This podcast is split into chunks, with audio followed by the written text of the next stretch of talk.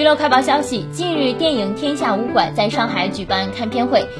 影后、该片主演吕良伟表示，通过扮演达官警察，更深刻体会到了失孤父母的绝望，自己非常痛恨人贩子。该片由吕良伟、郑浩领衔主演，张光北、朱希娟等知名演员出演。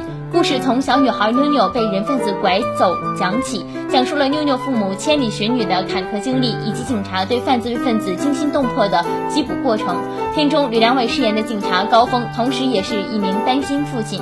当他在执行任务时，自己的亲生儿子也被犯罪分子拐走，但他依然坚守在自己的岗位上。吕良伟表示，此次能饰演这么一个富有正义感和使命感的警察是非常荣幸的，希望能带给更多家长们一丝警惕。愿天下无怪。